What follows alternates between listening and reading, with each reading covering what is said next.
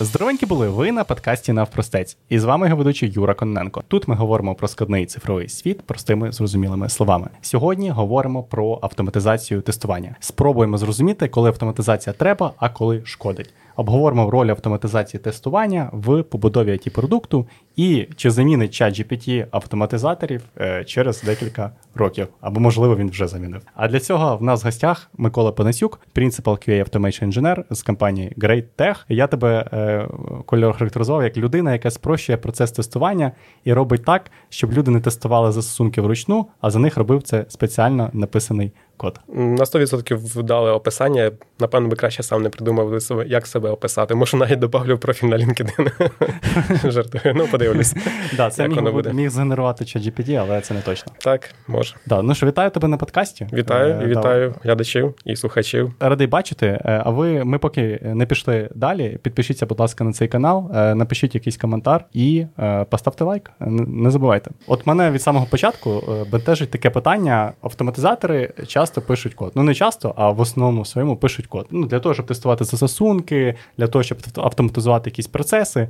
Е, на твою думку, автоматизатор це все-таки розробник, чи це все-таки тестувальник? Якщо брати по якомусь грейду, то рухаючись від джуна, де все-таки велика доля мануального тестування, вона ще залишається у роботі автоматизатора, то чим вище по грейду ти просуваєшся, це принаймні по суб'єктивних враженнях і по враженнях інших колег, які я бачу. Чим вище по грейду, тим доля мануального тестування зменшується, так само, як і самого тестування, як ти сказав, такого, і більше ти все-таки переходиш до написання коду. Тобі просто дають уже задачі, скаже, не написати тести, а написати фреймворк, написати інструмент, який полегшує е, роботу інших менш досвідчених автоматизаторів чи тестувальників, так само в цілому, чи просто написати якийсь продукт, який дозволяє.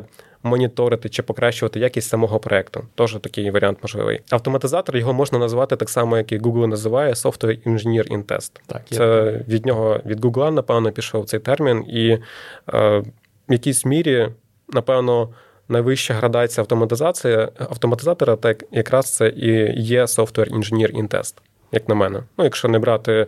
Е, гілку розвитку менеджменту. Ну я взагалі люблю цей грейд, як Software Engineer in Test. Мені я завжди всім пояснюю, що там автоматизатор трушний це та людина, яка теж розробник, е, це теж людина, яка пише код.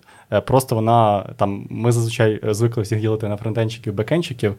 Це ще один, одна гілка розвитку людина е, пише тули для того, щоб е, автоматизувати тестування. Але в багатьох компаніях, в принципі, це і QA. Да, Тобто це людина, яка в першу чергу відповідає за quality assurance, за те, щоб е, продукт був якісний, і відноситься до відділу QA. І часто там автоматизаторам можуть платити зарплати як QA, відносити їх саме як мануальним QA, да, і вважати, що це не розробники. Я таке насправді не люблю. А як ти до цього ставишся?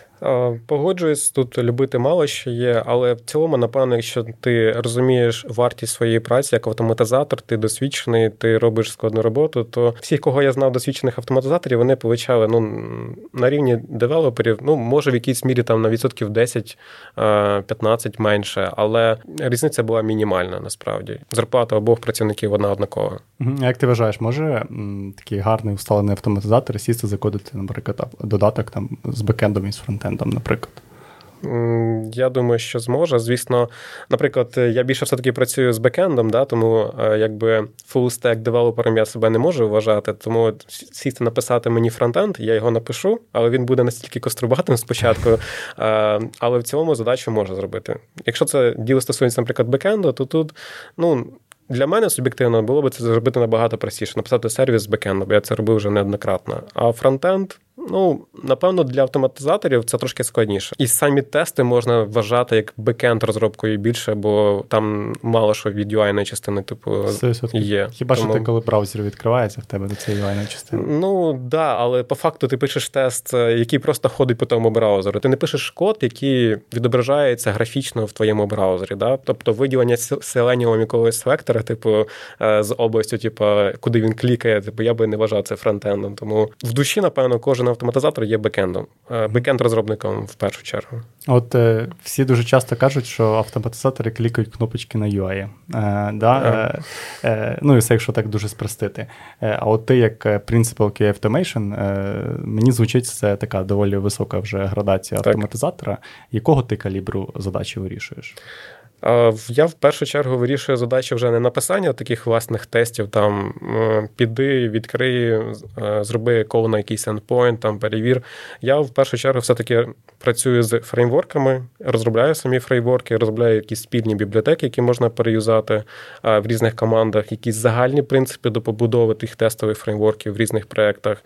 І так е, склалася долі, що я більше е, робив упор в сферу тестування, тобто там перформанс тестування. І саме в перформанс-тестуванні автоматизація як такої, ну, напевно, в рази більше, ніж в звичайних автотестах. Uh-huh. Тому що автотести це по факту запустити сервіс, запустити тести, зібрати результати, проаналізувати їх. Дуже багато підходів, різних бібліотек, е, фреймворків і так далі. То в перформанс-тестуванні е, кількість цих компонентів зростає в рази. І е, все це треба заавтоматизувати, щоб воно працювало як єдине ціле. тобто в пайплайні запустилися інтеграційні тести там чи автотести.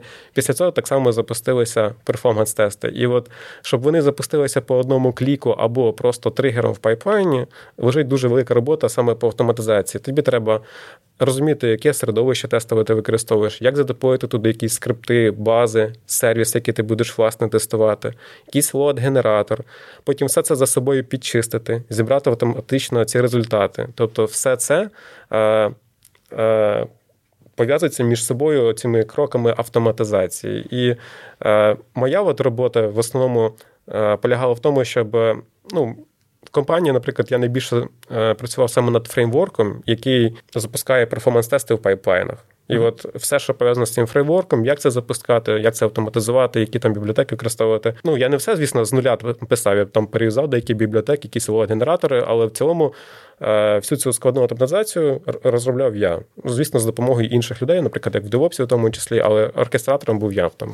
Да, тобто це така була бізнес-задача по факту зробити так, щоб ми е, поставили на процес перформанс-тестування. Так. так. Е, І фактично. Ти не просто це, знаєш, там ось вам є інструмент готовий, е, ти це все інтегрував, автоматизував і, скоріш за все, дав людям зручний інструмент так. Е, для людей, які не дуже гарно шарять, можливо, в перформанс-тестуванні, для того, щоб вони це запускали, могли якось подивитися результати, е, так. верифікувати їх і в перспективі щось з цим робити, приймати рішення, чи треба працювати далі над перформансом, чи можна, в принципі, поки посидіти, Саме так. пописати там не дуже оптимальний фронтенд і бекенд. Да. Ну і було дуже приємно, скажімо, спостерігати за тим, коли ти робиш якісь фреймворки, потім його просто використовують, реально запускають ці тести, реально перевіряють результати. Бо коли ти, скажімо, робиш якусь роботу і не бачиш, що нею користуються, то мотивація сильно падає. Скажімо. А хто от кінцевий е, користувач е, а, такого, таких інструментів? Це розробники? Я би сказав, що напевно все таки quality assurance інженери е, з задач, яку вони отримують від команди, провести тест, зібрати результати, і потім ці результати обов'язково презентувати команді. І в першу чергу, напевно, девелоперам, щоб вони оцінили. Е, ну, команда, звісно, вся команда оцінює, чи перформанс задовільняє. Якщо не задовільняє, вже починають профайлити, дивитися якісь там детальніші результати, пробувати покращувати якісь там сервіси, нові білди проганяти і шукати кращий перформанс просто. Ну, в тебе, от я колись. Е, теж слухав якийсь подкаст, і там е, був автоматизатор з Амазона. І він, власне, от як ти сказав, цей Supreme автоматизатор Software Engineering Test. Mm-hmm. Да? Тобто е, інженер з розробки програмного забезпечення забезпечення в тестуванні, якщо так можна українською перекласти. Так. Е, так от він розказував. Він розказував, що він дійсно його задача не просто кнопочки клікати, заходити або писати там прості тести, знаєш, там на бекенді. Е, а його задача наступна: він приходить в команду розробки. Е, він туди заходить з ноги е, і починає е, прямо в тому коді, там, де розробка відбувається, поруч писати свій фреймворк. Що я маю на увазі під фреймворком? Тобто він починає готувати для людей інструмент верхньорівневе API для того, щоб вони могли простіше писати тести. Тобто він закладає туди якісь принципи, максимальні абстракції, щоб розробники сіли там для них це тестування, написання цих тестів не було таким, скажімо так болючому. Я конкретно ну, з таким не стикався в себе на проєктах. Е, більше, скажімо, розробники все-таки розуміють, що тести це також частина їхньої роботи, особливо коли ми говоримо про юні-тести. Ну, так склалося, що в своїй компанії ми все-таки розділяємо, що юні-тести пишуть розробники в першу чергу. Звісно, QA теж можуть допомагати в цьому напрямку. А от інтеграційні автотести, де, ну, напевно, вже 99% всі працюють з докером. От все, що стосується підняття реальних сервісів, навіть в самому числі в докері, типу, то вже в зоні відповідальності quality assurance інженерів, типу, більше йде. І, звісно, ми також інколи просимо розробників і е, за відсутності якогось capacity QA інженерів там дописувати тести і інтеграційні окремому проєкті, в тому солюшені, типу, щоб е, не відставати по якості. Якщо фреймворк грамотно побудований, то немає складності для девелопера зайти і написати додатковий тест там чи пофікс, чи пофіксити той, що вже впав внаслідок зміни якоїсь бізнес-логіки. Угу. А як ти вважаєш, можливо, є випадки, коли автоматизації не треба, бо воно навпаки шкодить? От, можливо, в твого досвіді, в твоєму досвіді таке щось було. Ну, тут, напевно, будуть банальні приклади. Я теж розкажу про один приклад, який в мене був. Але зачасту ем, автоматизація, напевно, буде лишня на етапах якогось е, стартапу або пок проєктів, де е, все-таки основним критерієм є швидкість і, скажімо, відсутність якогось додаткового бюджету. Е, в стартапах це буває дуже часто.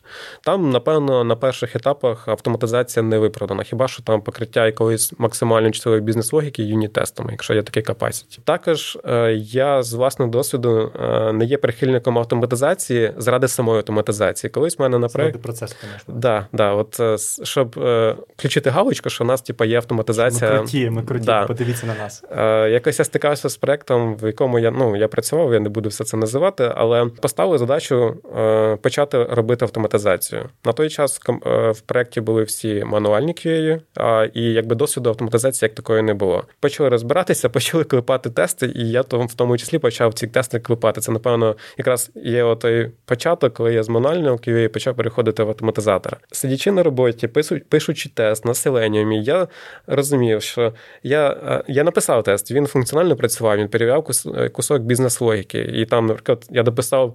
Е, тест е, один з тих 200, які вже були на проєкті. Да? І я розумію, що я пишу херню. Типу, бо хто може написати 200 UI-них тестів типу, для одного там, скажімо, проєкту? Ну, 200 це вже надто багато. Мені здається, що UI-них тестів ну, максимум до 100 повинно бути. Ну, навіть в десятках я би краще їх рахував, бо тому що нас заставляли навіть бізнес-логіку перевіряти на рівні UI-них тестів.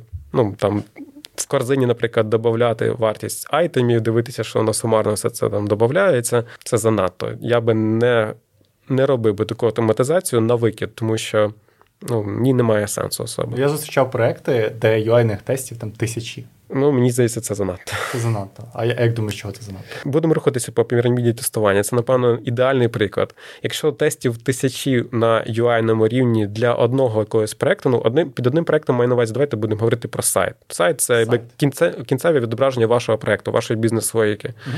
Як можна е, написати і підтримувати ці тисячу UI-них тестів, е, витрачаючи на них кучу час, часу, е, навіть якщо треба пофіксити один тест, ну ти йдеш вручну його запускаєш, пофіксив, подивився, чи він прогнався, чи він спрацював, і це все вимагає багато часу. Навіть якщо там тебе ще паралельно докер-контейнери піднімаються, то це все можна додати і додати. І потім на сайті у тебе ти чекаєш день чи два, щоб тебе прогналися тести. А от коли ти опускаєш це все по піраміді тестування на нижчий рівень, починаючи бізнес-логіку покривати юніт-тестами, потім компоненти інтеграції на інтеграційному левелі і так далі, то ти набагато ефективніше використовуєш е, час.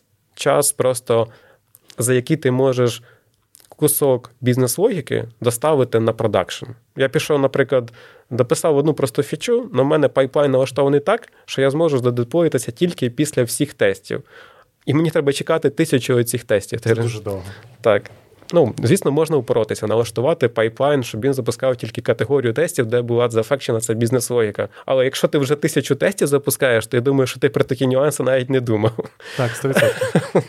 Ну я е, про ці ну зустрічав такі проекти, де були там тисячі тестів. Е, це був, скажімо так, страшний сон автоматизатора. Е, дуже багато часу йшло на підтримку цих тестів. Так. Таке враження, що автоматизатори більше фіксили ці тести, ніж ну, тобто, щось з ними робили, бо вони ламаються, проект рухається. Чим щось нове приносили, чи воно дійсно якогось бенефіту приносило. Мабуть, таке відбувалося через те, от я вже аналізую, чого таке могло відбувати, чого така велика кількість була е, тестів. Е, там на цих проєктах було порушено ця піраміда тестування, як ти сказав, да, що там. Цих UI тестів має бути найменше, е, потім інтеграційні тести, потім там юніт-тести. І фактично автоматизаторів не допускали до інтеграційних тестів, до юніт тестів, і вони собі в своєму світі жили. І оце мені здається гарний приклад процесу заради процесу. Так. Е, що от у нас е, все покрито е, гарно тестами, а чи дійсно це оптимальним чином зроблено, скоріш за все, ні. Як ти ставишся до того, що іноді в процесі розробки є супротив до напису, до написання там, інтеграційних юніт-тестів девелоперами, наприклад, або бізнесом? Типу, щоб девелопери не проти писати тести. Девелопери проти писати тести. Вони не бачать сенсу. Вони кажуть, наприклад, у мене все UI-ними тестами покрито ну, у вас там все покрито. Отак, uh-huh. У вас там все покрито яйними тестами. Е, навіщо нам тут ще щось покривати? Ну, я би напевно би проводив би якийсь комплексний е, ряд заходів для того, щоб просто прояснити термінологію тестування, щоб всі були в команді на одній сторінці. Okay. Е, Тому що якщо людина не розуміє, що таке піраміда тестування, розробник, то з ним буде дуже важко розмовляти на цю тему, чому кількість тестів на е, рівні UI повинна бути на в рази менша, ніж юні тестів. Як тільки ти доходиш до якогось спільного знаменника, тоді тобі вже набагато простіше вести комунікацію. Ти береш того девелопера, робиш з ним кол, показуєш, дивись, в мене тисячу тестів, вони проганяються за 24 години. З цих тисячу тестів я проаналізував, що 1300, як мінімум, можна перенести на юні-тести, де буде перевірятися виключно юні е, бізнес-логіка. Для чого мені перевіряти, наприклад, endpoint, який вертає способи доставки, і 5 штук е, тестів писати на всі 5 типів доставки, якщо я можу визвати один, респонс уніфікований, а ти цих 5 видів перевіриш себе на UI-них тестах або на інтеграційних, що теж, в принципі, то може бути. Е, то ти йому просто всі все це показуєш, і якщо він це не розуміє, ну тоді вже питання до самого девелопера, чому ти в нас працюєш в компанії. uh Ну, можна а, йти вже напряму до project менеджера можна йти до керівника Head of Department, говорити: дивіться, логіка така: є такі тести, є така от проблема. Девелопер проти цього, я з ним поспілкувався. Можемо разом з вами поспілкуватися, е, на трьох зробити обговорення. Ну, я думаю, що в якийсь момент девелопер просто побоїться або за свою позицію, або. Е, зрозуміє свою помилку і почне йти на комунікацію на взаєм, ну, на співпрацю. Окей, девелопер технічної мови пояснили, він е, зрозумів, е, почав писати. Так. А чи зустрічав ти таке е, супроти от з бізнес точки зору? От бізнес каже, та не треба нам ці тести. От там якийсь такий проджект менеджер який вважається дуже технарем, який вважає, що краще знає всіх, що що треба, що не треба. Каже, та навіщо нам ці юніт-тести, навіщо нам ці інтеграційні тести? От ну, давайте краще наймемо автоматизаторів, вони там будуть щось писати, е, да і все. Не не будемо займати капасіті розробки. Тут, напевно, відповідь буде схожа з менеджером, тому що з ним також треба якусь е, ну, типу комунікацію провести, поспілкуватися е, про саме тестування, як воно повинно бути організовано. Якщо ж в команді зустрічаються люди, які не надто також знайомі з піраміди тестування, ну quality assurance інженери так само можуть бути незнайомі. Дійсно, вони можуть писати свої UI тести і на цьому бути щасливими, зробляти собі е, гроші на хліб. Але якщо ти досвідчена людина, якого вже високого грейду, ти розумієш такі речі, і ти достатньо легко, як на мене, здається, ти можеш донести це до своєї команди і почати жити по-новому, скажімо. Ну, Мені здається, що це просто залежить від компетенції самого quality assurance, mm-hmm. який готовий рухати слона чи не готовий. Жити по-новому це гарний слоган. Я його часто використовую, як і там, один з наших політиків, не будемо казати хто. Ви самі знаєте. Так. Так. Е, Окей. Е, Ми пиш, ну, там, поспілкувалися project менеджером він такий, ну окей, давайте писати, але там бізнес е, часто розуміє слово цифр. Да? Як це? Е, він краще йому показати це все в цифрах. Е, І час від часу. Е, рахується чи не рахується, скільки дійсно там грошей зекономила автоматизація, чи реально вона окупляється, чи ми не тримаємо просто автоматизаторів просто так. Чи доводилось тобі в твоєму досвіді якось колись це рахувати? Яким ти чином до цього підходив? Конкретно те, що стосувалося стосувалось грошової частини, мені особисто не доводилось. Я працював під керівництвом іншого quality assurance менеджера на той момент, який е, приблизно прораховував такі от цифри, що там е, виграє автоматизація по грошах. Я не пам'ятаю якийсь алгоритм, який з яким він це рахував. В нього був якийсь там власний підхід, але така робота ведеться насправді. Вона ведеться в основному quality assurance менеджерами в першу чергу. Я ж більше завжди оцінював з точки зору там тривалості регресії, тому uh що перед кожною виливкою по-хорошому по стандартах повинна бути регресія. Чим вона довше, тим е, в тебе буде е, довшим поставка на прод. Так. Всі звикли працювати по скраму. Да? Чим швидше ти викатиш якусь бізнес-фічу, тим швидше ти будеш в шоколаді для бізнесу. Ну, і коли ти приходиш, кажеш бізнесу, що нам треба перед кожною бізнес-фічою там день проганяти тести, вони починають чесати репу, питають: а чому? Ти їм кажеш, бо нам треба вручну це протестувати. А вони питають, а що можна зробити? І ти їм кажеш, автоматизація. І вони такі, а ти їм кажеш, це дорожче, це важче місцями, але це буде набагато швидше. І вони вже е, на власний розсуд приймають рішення. Витрачатися на це чи не витрачатися. Ну, тобто, самостійно ти, напевно, не зможеш його поняти. Це приймають ті, хто платять тобі гроші за проект. Ти їм просто даєш аргументи для подумати. Зараз е, сучасний світ загалом веде весь до автоматизації. Е, ці великі мовні моделі, які тобі чуть код не пишуть, так. Е, все за тебе роблять. Все автоматизується, е, ти можеш там картинку зробити, код написати, навіть якщо ти код там не, не знаєш, грубо кажучи. Uh-huh. І от в тестуванні є така позиція, як мануальний тестувальник. Людина, яка тестує застосунок так, вручну. Як ти вважаєш, е, чи вимруть мануальні тестувальники через декілька років? Я більш ніж впевнений, що вони не вимруть. Єдиним, в чому впевнений, це те, що їхня доля, напевно, буде поступово зменшуватись. Я не можу передбачити темп, яким яким це буде, тому що, наприклад, до кінця 22-го року я не знав, що буде OpenAI своїм стартапом по ChatGPT, коротше, і це докорінно змінить, скажімо, підхід деяких людей і соціуму до штучного інтелекту, типу, який зараз інтенсивно розвивається. Тому загадувати щось дуже важко. Але те, що доля мануального тестування буде зменшитись, це по-любому. Те, що вона не зникне, це також очевидно, тому що багато речей, як я сказав е, в нашій попередній розмові, вони залишаються ручними. Навіть зоровий контакт, подивитися того, що ти е, задеплоїв щось на прот і переконався, що тести пройшли, це вже ручне тестування, якби ти цього не хотів. Зміняться трошки грані, мабуть. Так, тобто, співвідношення. Ну, Це одно, наприклад, якщо в тебе е, ти тестуєш, як працює ядерний реактор то вибачайте, ти ніяку автоматизацію, скоріше за все, на це не зробиш, якщо це прям нове. Так, Ти, до речі, влучно сказав, що є різні сфери тестування, різні продукти, хардверні, софтверні продукти. Тому дійсно є таке embedded тестування, по-моєму, називається. Так. Коли ти тестуєш хардверні штуки, то mm там дійсно без ручного не обійдешся. Ну, от мануальщики не ви не вимруть. Е, тобто якась доля буде залишатися, але вона буде все меншою і меншою. Так. Але виглядає так, що ChatGPT дуже гарно робить е, роботу розробки і автоматизації, в тому числі. Тобто будь-яка розробка це автоматизація. Е, і я от часто туди щось пишу, він мені прям видає шматок кода, отакий я можу прям відразу вставити, і він мене. Ну, майже відразу працює. Е, а як ти вважаєш, чи ця тенденція буде застосовуватись до автоматизаторів? Типу, чи замінять е, штучні інтелекти, як ChatGPT, роботу автоматизаторів для мануальних тестувальників, да? щоб типу, мануальний зміг писати з допомогою коду, ну, код з допомогою ChatGPT, так? Я більш про те, чи автоматизаторів вимруть, чи не вимруть. Мануальщики, наче ні, авто, автоматизатори. А, я... Може, авто, може, реально, як ти сказав, мануальщики будуть тепер автом... новими автоматизаторами, да і все. А, в якійсь мірі для мануальщиків це буде дійсно простіше, тому що а, це буде як їхній персональний ментор. Хоча не грейду сіньор, да, і там, наприклад, грейду джуніор буде свій персональний ментор по, е, по автоматизації, по програмуванню як такому.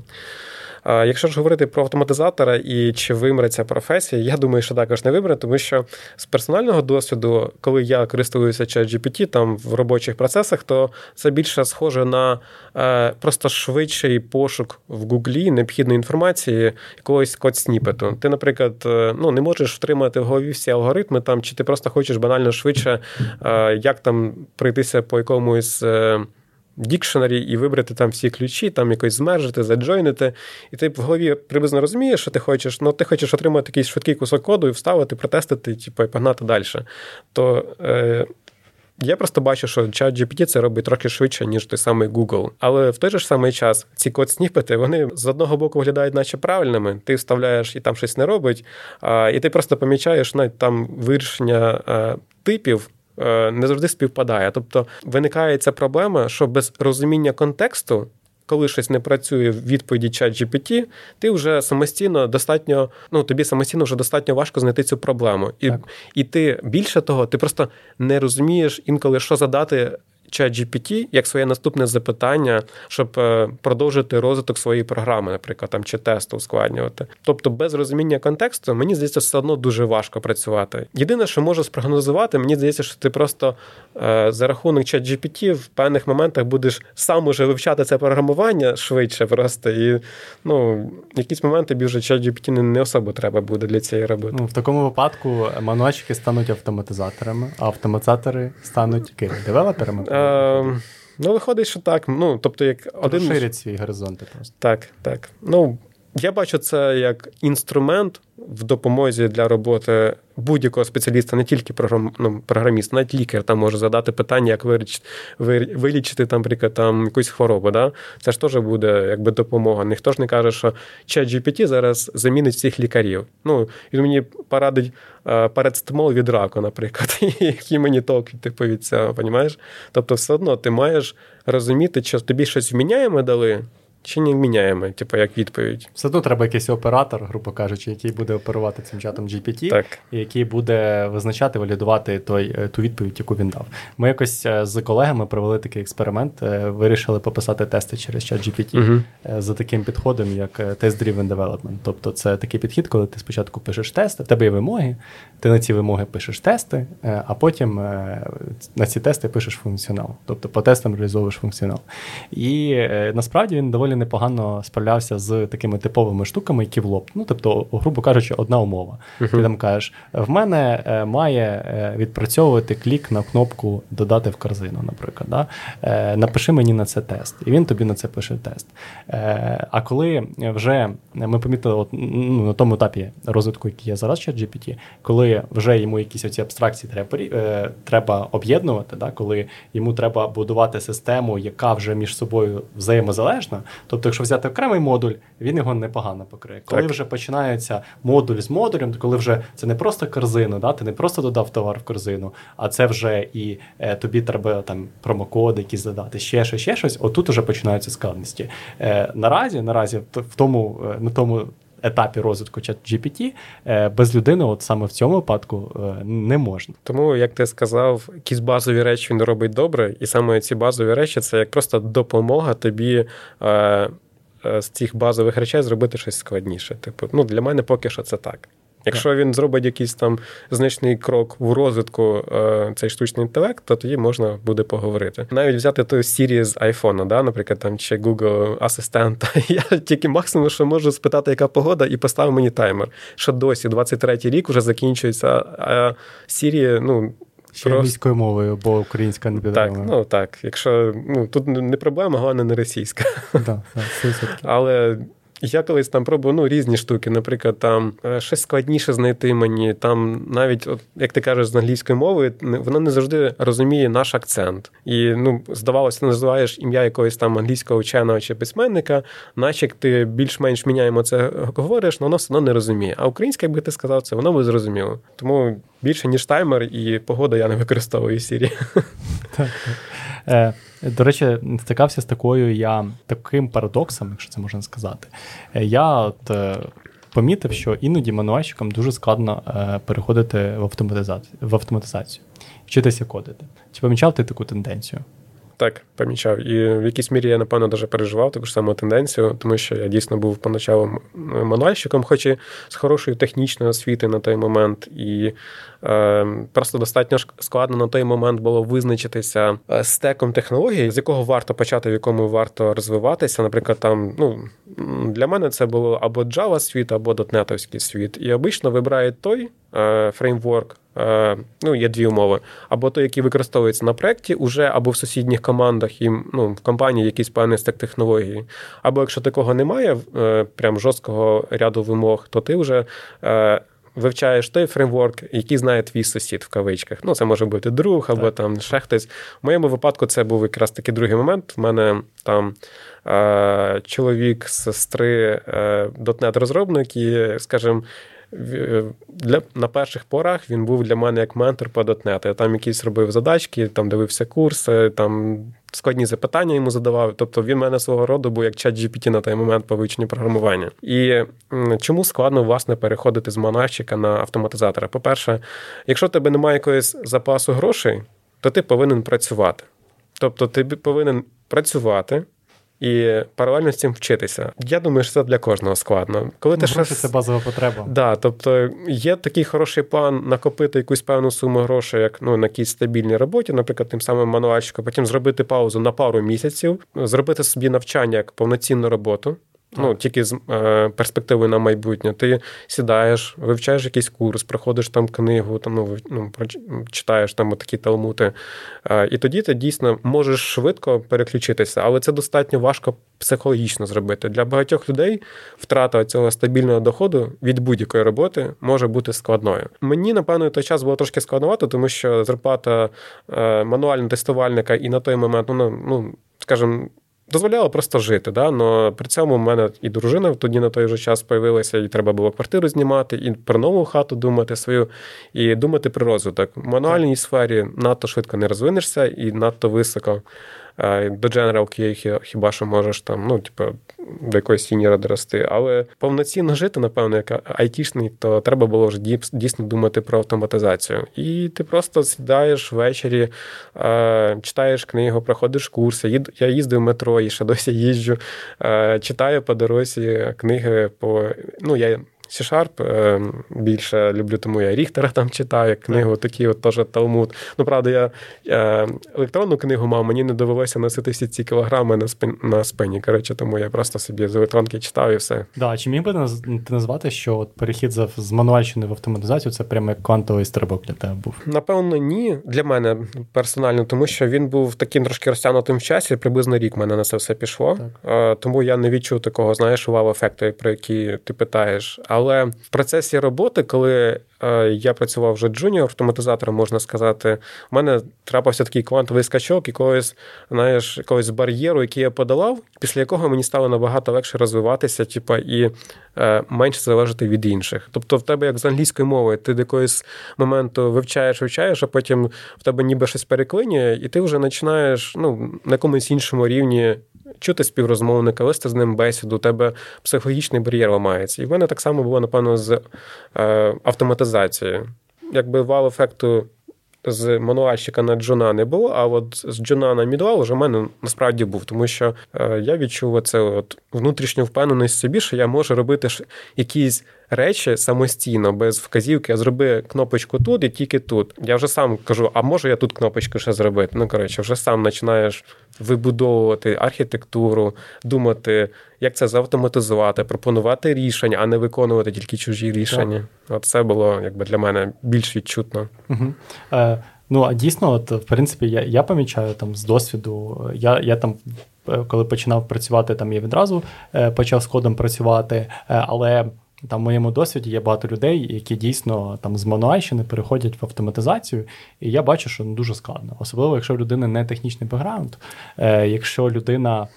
Якщо я маю на увазі під технічним бекграундом, це зазвичай якийсь технічний універ, знаєш, там, де людина плюс-мінус програмування вчила, якісь структури даних, можливо, десь чула, е, і взагалі е, звикла думати так, е, не, скажімо так, не гуманітарій, як то кажуть.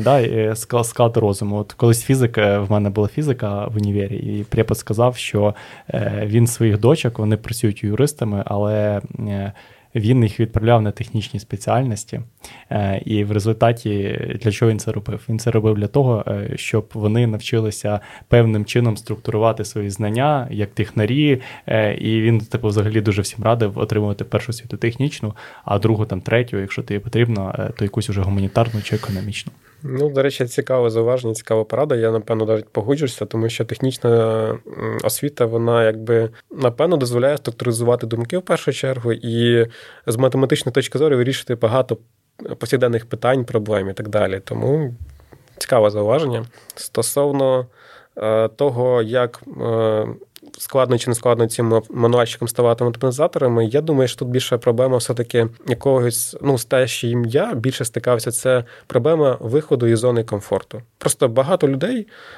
особливо для тих, кому це важко йде, вони не хочуть виходити з своєї зони комфорту. Їм привично їхнє місце. Да, Хай вони там не отримують там плюс 500 кожного року там до зарплати, там, наприклад, плюс своїх 200 за якось там покривають інфляцію, і їм, наче як це норм.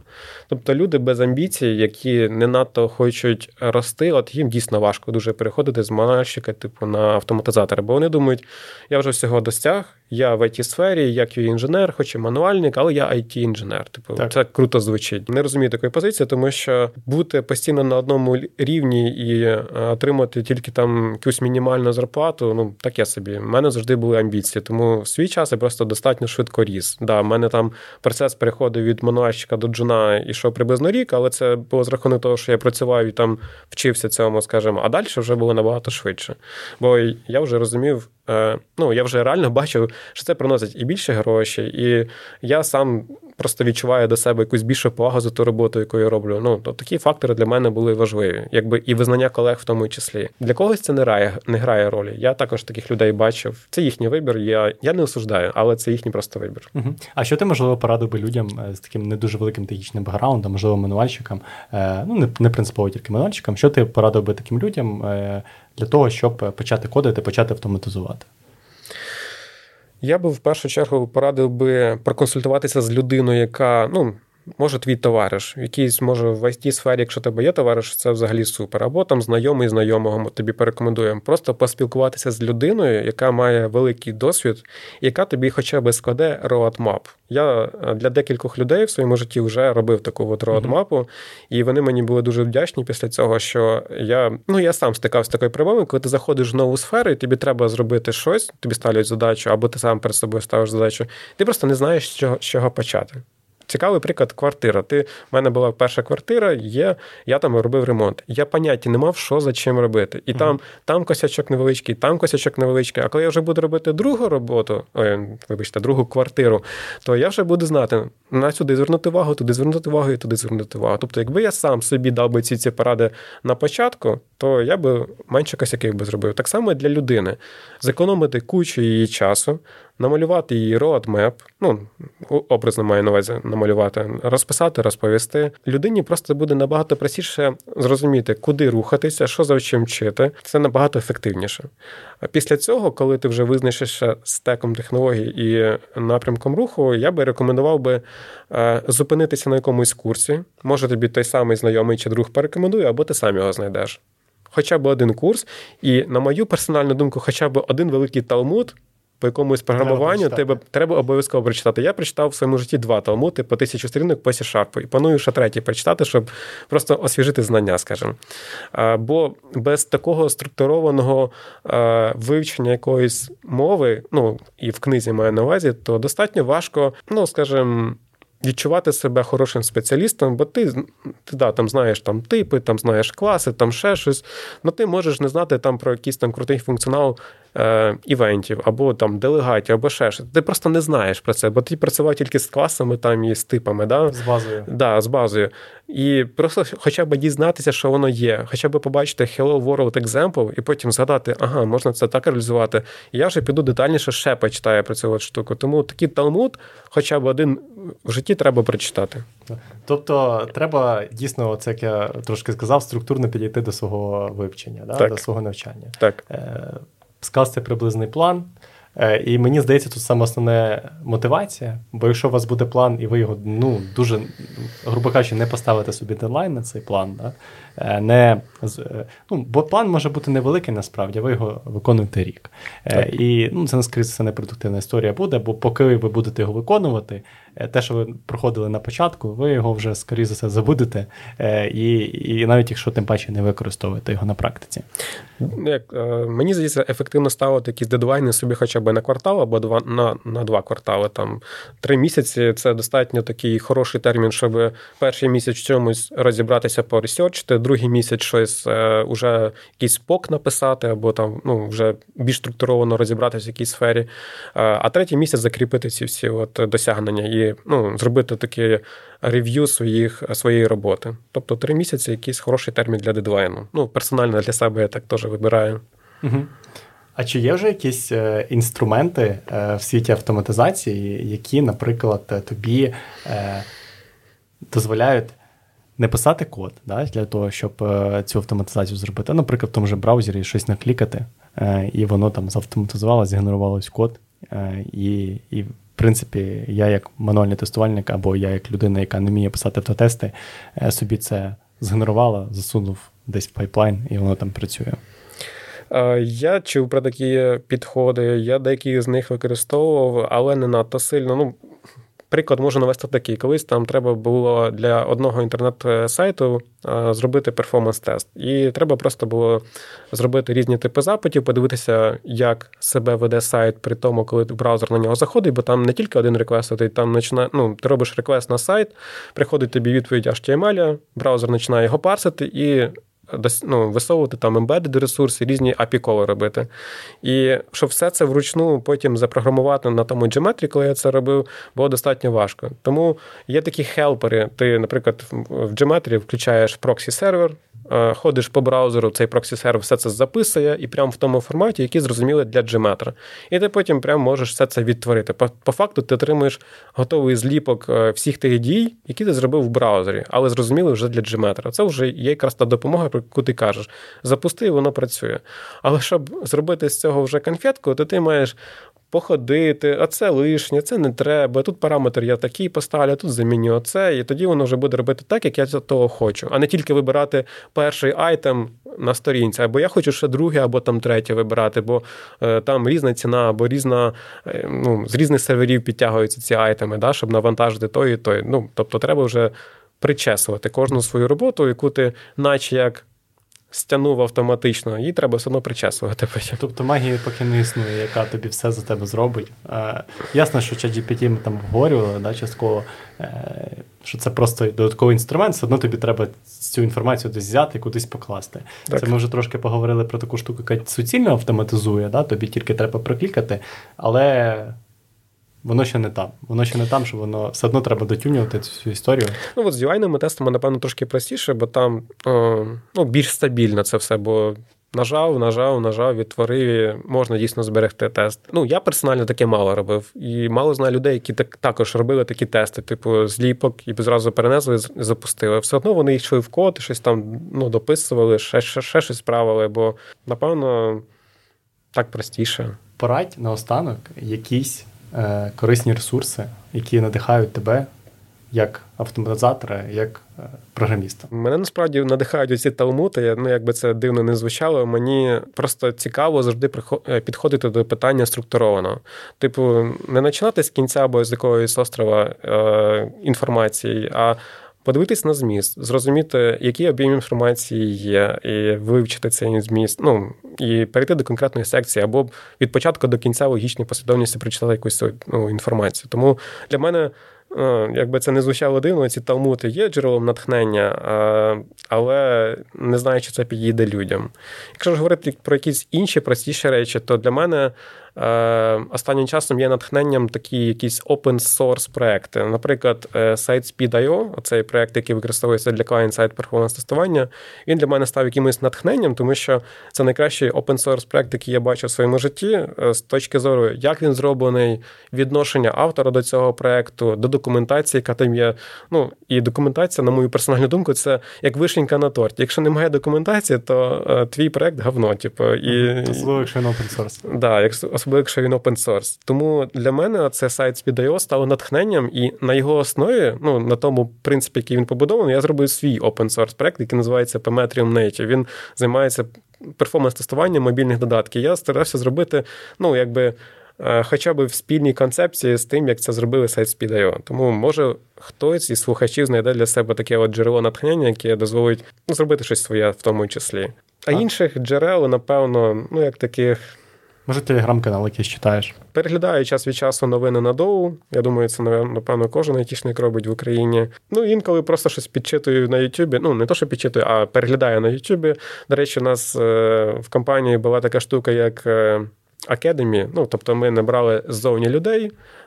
працівники компанії готували лекції і навчали цих студентів. От це теж було свого роду натхненням, тому що е, здавалося б, ти вже такий скіловий спеціаліст, до тебе виходить студент, і кому ти читаєш цю лекцію. Ну ти ж не можеш прийти прочитати херню, бо тобі просто буде соромно. Тобі треба самому згадати ту тему, порісьорчити, да, підготувати всі ці приклади. І під час цього е, під час цієї підготовки ти багато чого дізнаєшся нового для себе. Ну і освіжаєш старі знання. Як мінімум і структуруєш. Да, да. І ну, це дуже хороший такий от. Етап для саморозвитку, в тому числі, і для мотивації. Е, поспілкуватися з молодими людьми з гарячою кров'ю, бо ну ти відчуваєш від них енергію. У них ще очі горять. Я не хочу сказати, що в мене вони потухли там чи в когось іншого з менторів. Але е, ну, цікаво спостерігати за людьми, які роблять свої перші кроки, і ну, стати от тим, от е, тією людиною, яка дозволить побудувати їм цей роадмеп для розвитку. Бо в мене в мене свого часу його не було. Я е, не розумів, ну, в мене не було людини, яка б мені це підсказала, е, і я цю дорожку сам протоптував. І мені знадобилось е, для цього рік. А от цим людям, які ми вже читали в академії лекції, ну в них було набагато швидше. І я прям радувався, що вони не витрачали стільки часу, як цього часу потратив свого ну, свого часу. Я мені здається, це дуже гарна мотивація навчати інших людей, щось е, приносити, як як я люблю казати, в суспільство. Е, і мене завжди цікавило. Знаєш, що от е, викладачі в університетах, які колись в мене там були, чи в них така сама мотивація була, чи ні? По деяких викладачах важко було сказати. Це таке риторичне питання. Е, так. Да. Е, було б прикольно зустрітися там свій час з такими знаєш, людьми, які працюють в сфері, е, прийшли з, з, з такими з очами, які гарять, і тобі щось розказують. Класний досвід діляться. Це завжди корисно, тому якщо, можливо, в когось із вас таке було бажання, це круто ходити там в універи, викладати, читати лекції це те, що ви повертаєте, скажімо так, суспільству. Це те, через що ви робите суспільство краще. І тримає вас в тонусі. Так, так, це те, це теж правда. Тримає мізки в тонусі, можна так сказати. Так, так. Добре, Коль, е, дуже дякую, що завітав. Е, було приємно поспілкуватися. Е, для мене тема автоматизації така близька, скажімо так. Багато багато всього пережито з нею. Було приємно з таким досвідченим спеціалістом на цю тему поспілкуватися. Юра, дякую, що запросив. Дякую слухачам. Да. Е, дорогі слухачі, всім дякую, що дослухали до кінця. Е, підпишіться на канал і до нових зустрічей. Всім пока. Пока-пока.